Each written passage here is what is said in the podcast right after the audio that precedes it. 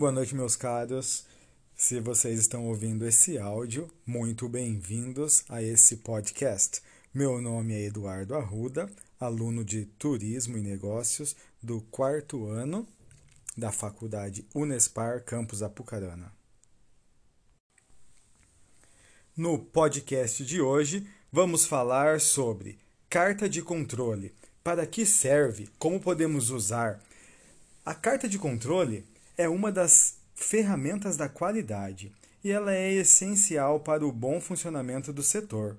O objetivo dessa ferramenta é observar se os processos estão de acordo com o padrão e evidenciar quando há presença de causas comuns ou especiais.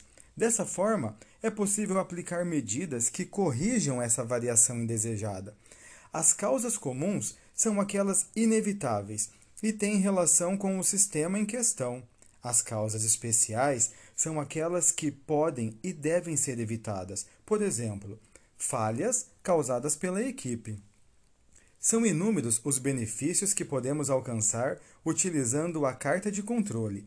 Devido à fácil identificação das causas de variação, é possível diminuir retrabalhos, garantir a qualidade do produto final e diminuir custos, garantindo a melhoria constante. Como podemos aplicar a carta de controle ou gráfico de controle? Muito simples. Devemos elaborar um gráfico onde vão existir três linhas: a linha média, a linha inferior de controle e a linha superior de controle. O ideal é manter a variação dentro do espaço onde está a linha média. E essa se essa variação ultrapassar o limite superior ou limite inferior, significa que algo está fora dos padrões. Portanto, é necessário identificar as causas e aplicar as soluções necessárias para que as variações fiquem dentro da média.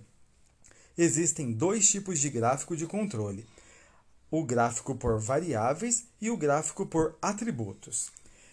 O gráfico por variável é mais complexo, porém apresenta um maior número de informações. O benefício de utilizar essa opção é a possibilidade de aplicar ações preventivas.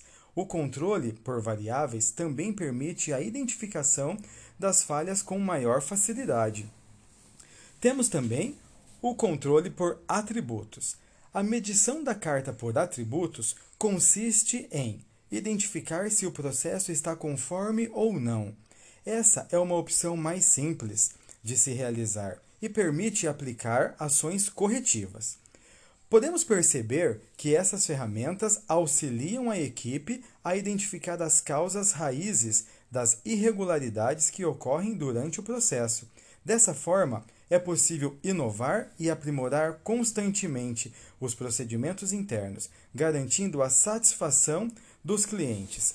Como vimos, pessoal, é muito fácil elaborar e alimentar esse gráfico. Dessa forma, as empresas conseguem aumentar a qualidade dos seus produtos ofertados e também prevenir que futuros problemas possam acontecer.